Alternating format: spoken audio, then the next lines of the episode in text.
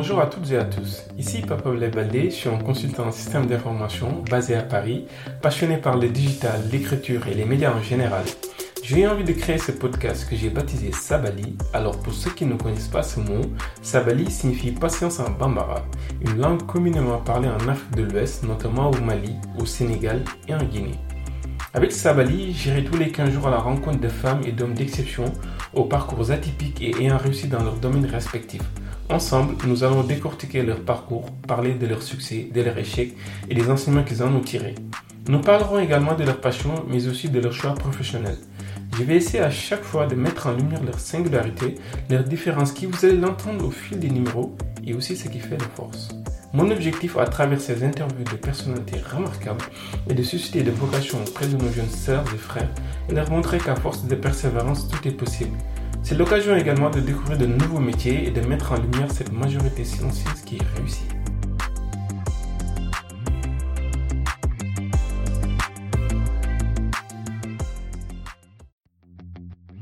Pour ce onzième épisode de Sabali, j'ai eu l'immense plaisir de recevoir Papa Modaloum, chargé d'investissement à la Banque mondiale.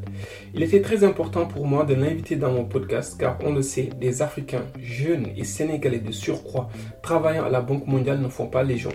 Cette invitation était pour moi une manière de mettre en lumière ces futurs leaders comme Pape et surtout de montrer aux jeunes Africains les voies et moyens pour intégrer cette prestigieuse institution qui est la Banque mondiale.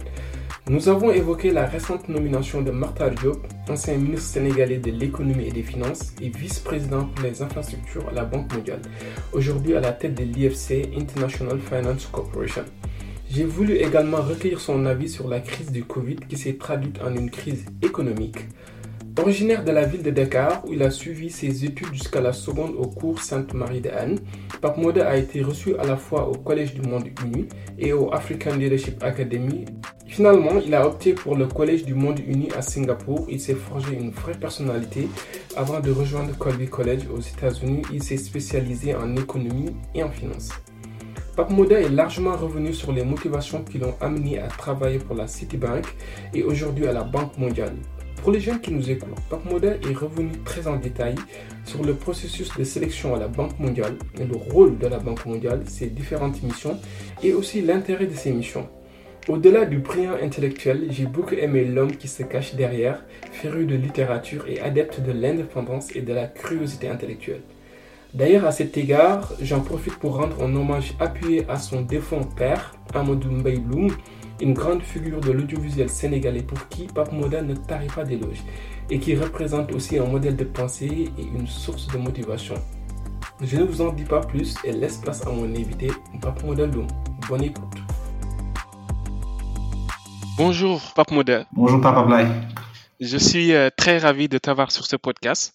Avant de rentrer dans le vif du sujet, qui est de te connaître davantage, on a tous appris euh, récemment la nomination de Martha Diop comme directeur euh, de l'IFC. Donc, euh, je voudrais savoir que t'inspire cette nomination? merci beaucoup.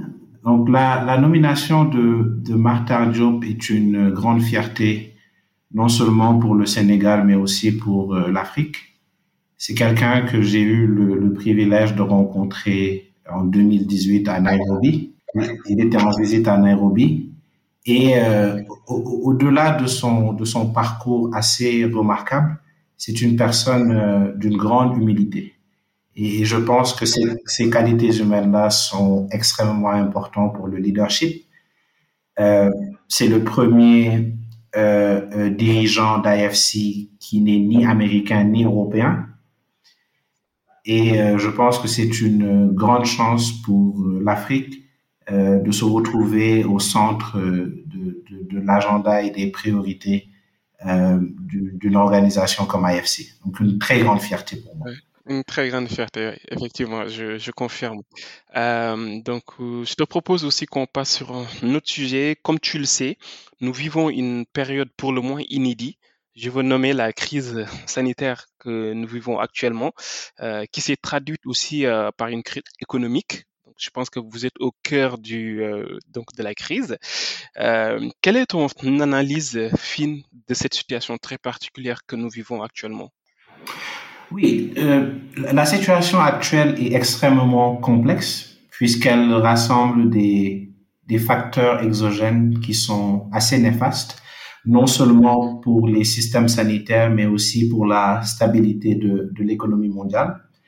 Euh, on a constaté euh, déjà beaucoup de morts, des millions de morts, des pertes d'emplois, euh, une forte hausse des taux de déscolarisation et aussi une, une décélération assez sévère des activités économiques, euh, matérialisée par une contraction de, de 4,3% du, du, PIB mondial.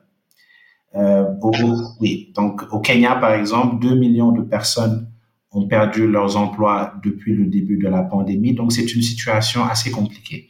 Euh, en Afrique, la crise économique s'est installée bien avant la crise sanitaire, euh, tout simplement parce que plusieurs pays africains sont fortement intégrés ou dépendants des chaînes de valeur de, des pays les plus développés, surtout lorsqu'il s'agit des matières premières ou du secteur euh, touristique.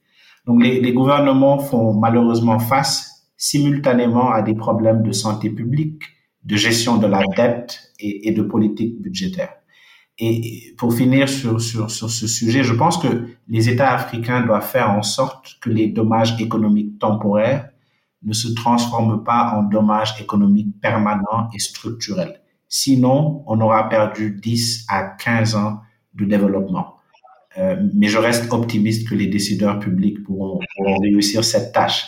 Euh, quoi qu'elle est assez délicate. Merci beaucoup euh, pour cette analyse. Comme tu le sais, j'ai créé euh, ce podcast pour aller à la rencontre d'hommes et de femmes euh, afin de décortiquer leur parcours. Pourrais-tu te présenter aux personnes qui nous écoutent en revenant sur tes origines et ton enfance? Absolument, oui. Je suis, je suis né, j'ai grandi à Dakar euh, dans un environnement familial marqué par euh, beaucoup d'amour et de valeurs.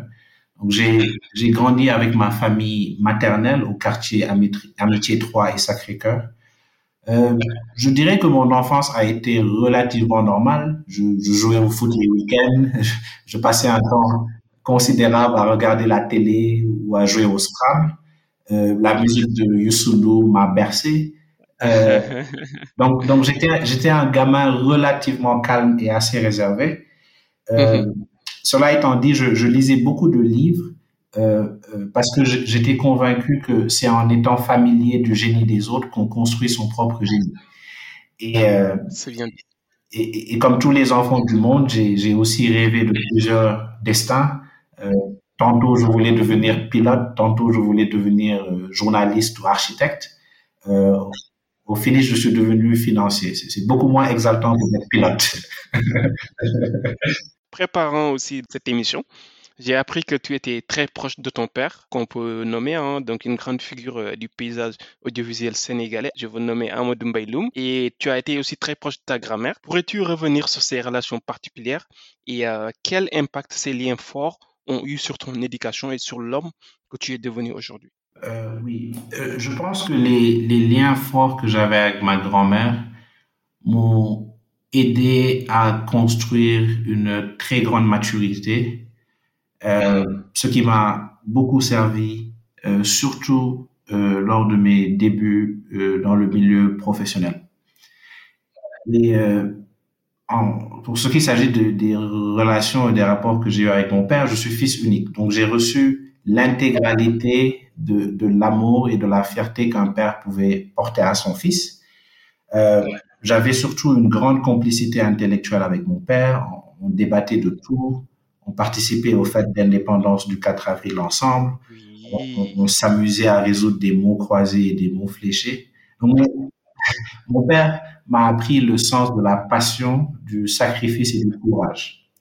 Euh, il me disait souvent, en parlant de son métier, qu'aimer le journalisme, c'est d'abord aimer son quotidien et pas seulement ses exploits. D'accord. Et, et cette phrase résume parfaitement le sens du service et de l'humilité nécessaire pour mener à bien quelconque mission ou quelconque projet.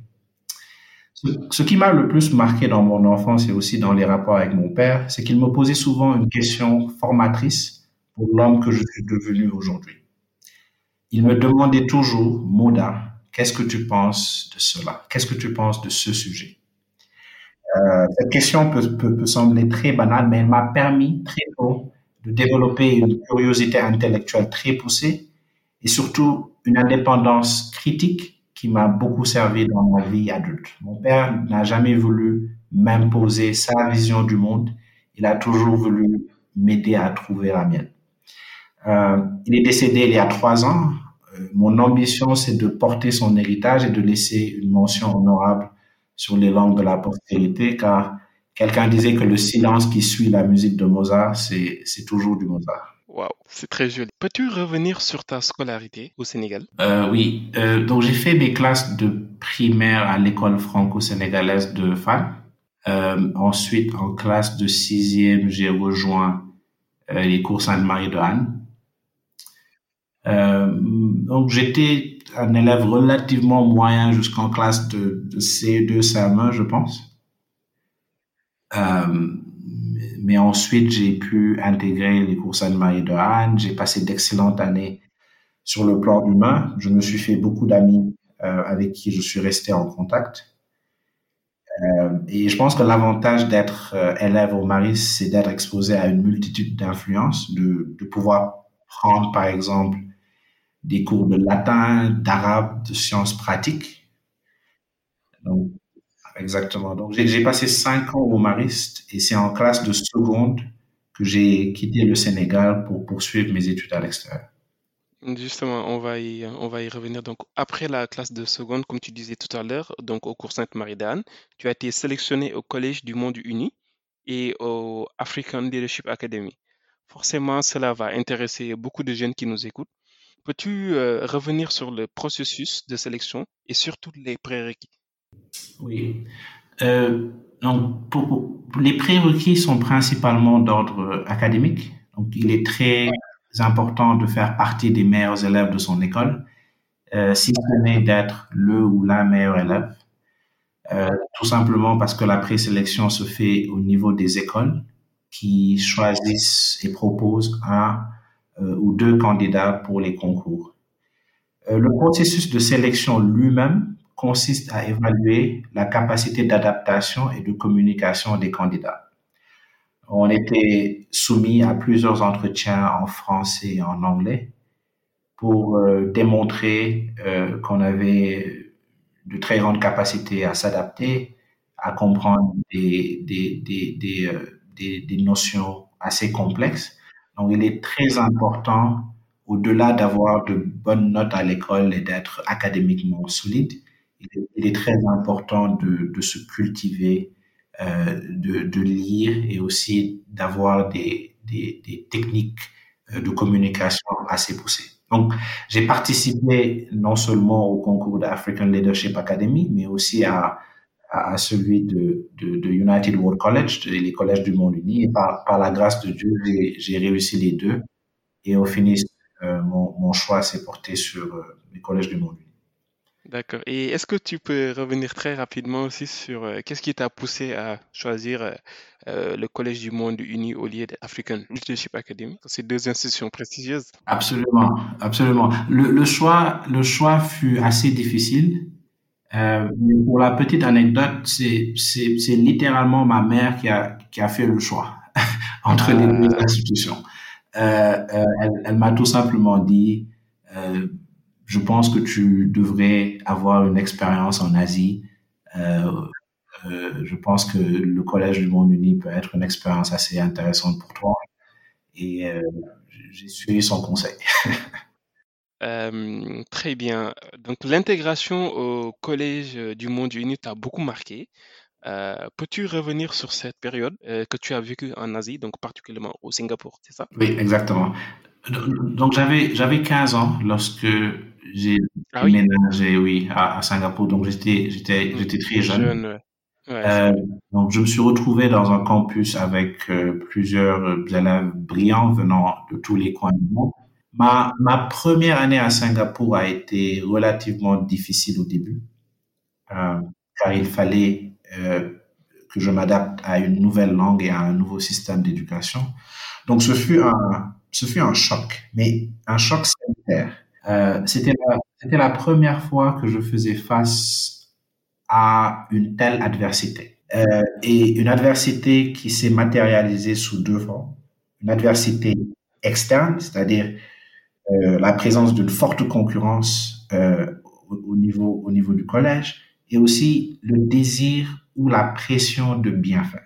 De l'autre côté, il y avait aussi une adversité interne qui s'est manifestée par des doutes et par le fameux, le fameux syndrome de l'imposteur souvent. D'accord.